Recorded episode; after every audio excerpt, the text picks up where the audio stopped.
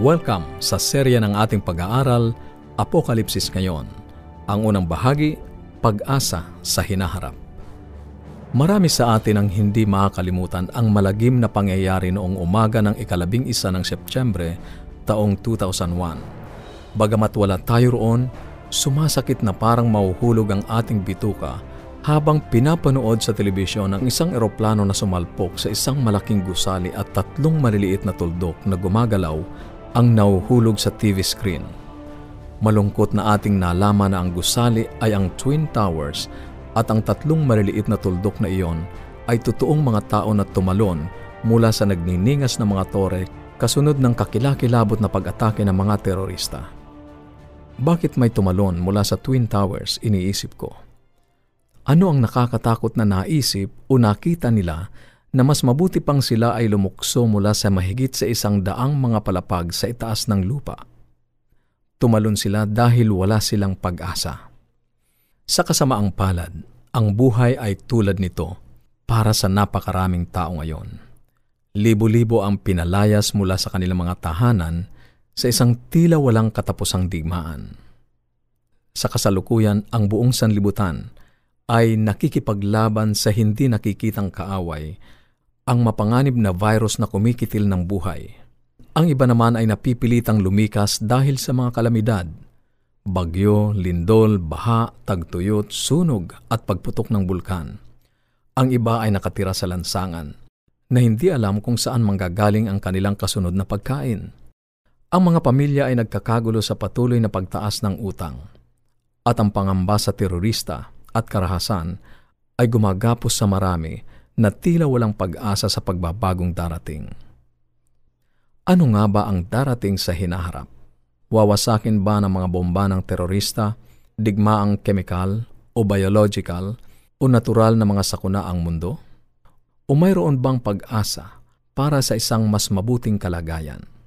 Posible bang malaman ang hinaharap na may katiyakan?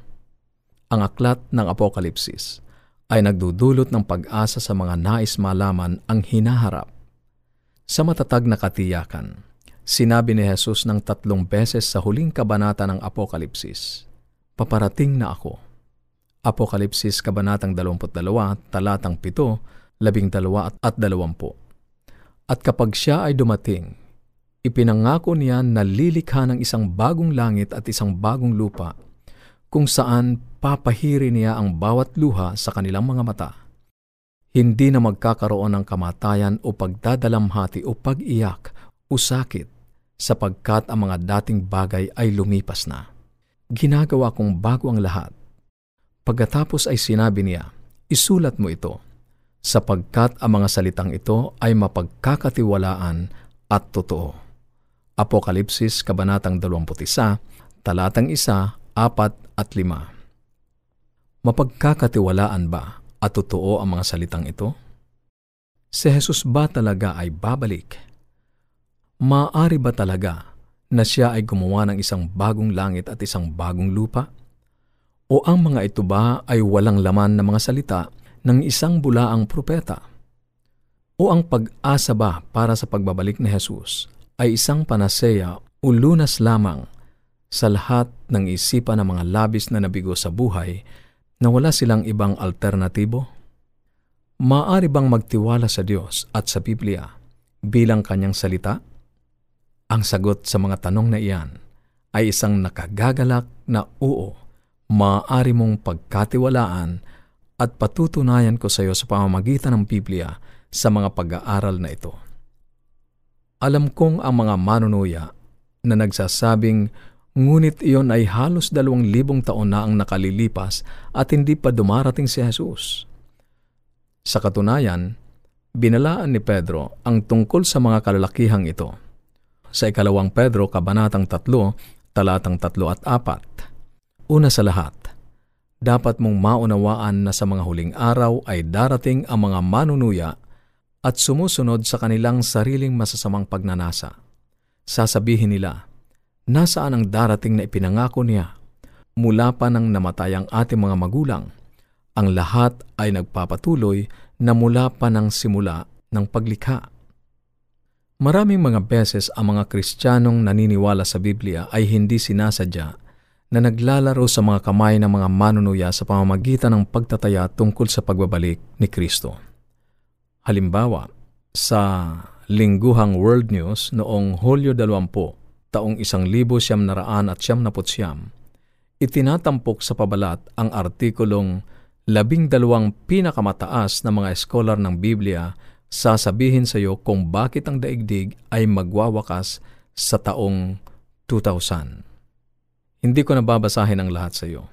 Ngunit narito ang kung ano ang sinabi ng isang mongheng Buddhist at natatanging sugo ng Dalai Lama.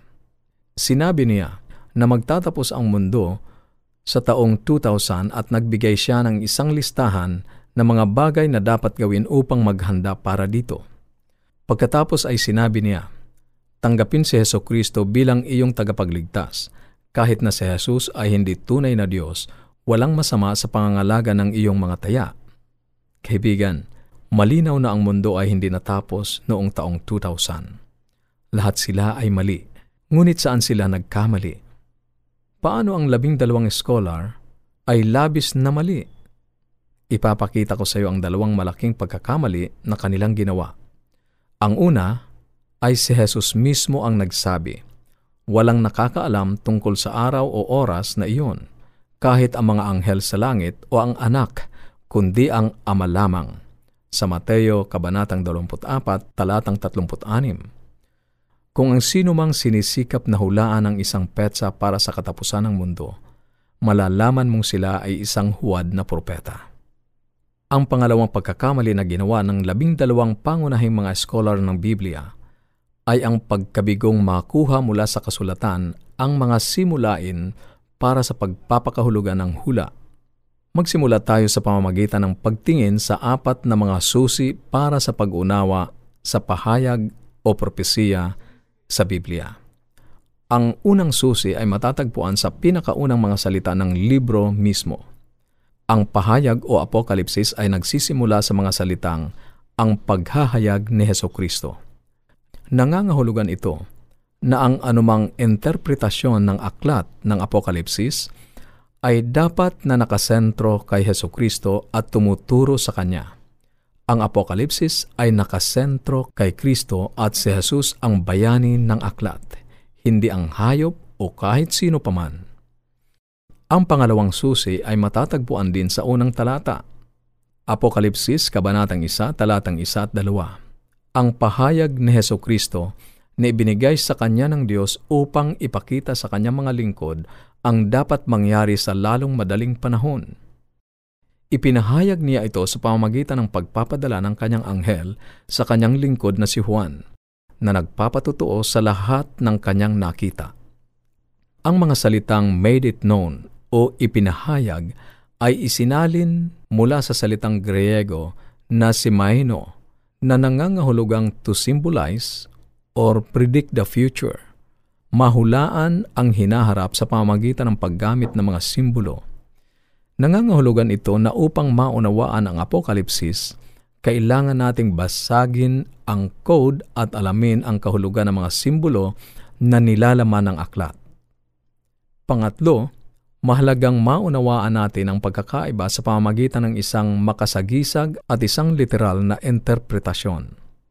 Halimbawa, sa Apokalipsis, Kabanatang 12, Talatang 3, Kung gayon, ang isa pang tanda ay lumitaw sa langit, isang napakalaking pulang dragon na may pitong ulo at sampung sungay at pitong mga korona sa kanyang mga ulo. Ang isang literal na interpretasyon ng talatang ito ay nangangahulugan na isang araw makakakita ka ng isang napakalaking pulang dragon na lumulutang sa kalangitan. Ngayon ay malinaw na hindi yan ang hangarin ng talatang ito. Sapagkat kapag binasa natin ang talatang siyam, ang dakilang dragon ay itinapon, ang matandang ahas ay tinawag na Diablo o Satanas. Malinaw na ang dragon ay isang simbolo para kay Satanas. Kapag pinag-aaralan natin ang mga propesiya ng Apokalipsis, kinakailangan na una nating ituring ito bilang simboliko maliban kung ang isang bagay ay malinaw na literal. Ang pangatlong susi ay hayaan ang Biblia na bigyang kahulugan ang sarili sa pamamagitan ng paghahambing ng banal na kasulatan sa banal na kasulatan. Ang isang ito ay dapat kilalanin sa pamamagitan ng kung paano natin binigyang kahulugan ang simbolo ng dragon sa Apokalipsis, Kabanatang 12, talatang 3 at siyam.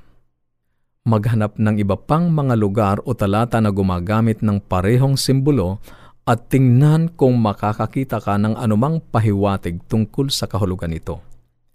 Sa ating halimbawa, sa Apokalipsis, Kabanatang 12, natuklasan natin na ang talatang siyam sa parehong kabanata ay nilinaw ang kahulugan ng simbolo. Sa wakas, ang pang-apat na susi at ang madalas na hindi napapansin ay ang kilalanin na ang Biblia ay sumipi o nag-quote sa lumang tipan ng higit sa anim na raang beses. Para sa mga hindi pamilyar sa Biblia, ito ay isang koleksyon ng anim na na mga libro Tatlumput siyam sa kanila ang isinulat bago ang panahon ni Kristo at tinawag silang lumang tipan.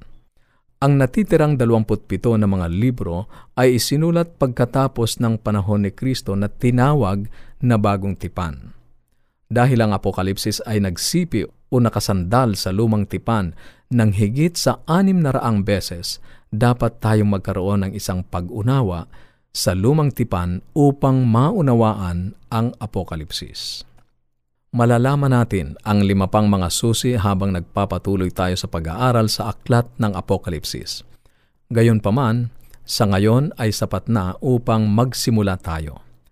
Sa susunod na pag-aaral ay ilalapat natin ang apat na mga susi na ito sa isang propesiya sa Apokalipsis at sa aklat ng Daniel sa lumang tipan upang matuklasan kung paano natin matitiyak na ang Biblia ay salita ng Diyos, na ito ay totoo at si Jesus ay talagang babalik muli. Ito ang dakilang pag-asa na matatagpuan sa aklat ng Apokalipsis. Sa Kabanatang 22, Talatang 20, ang nagpapatutuo sa mga bagay na ito ay nagsasabi, Oo, darating ako. Amen. Salamat sa iyong pakikinig. Abangan ang susunod nating pag-aaral sa Apokalipsis ngayon.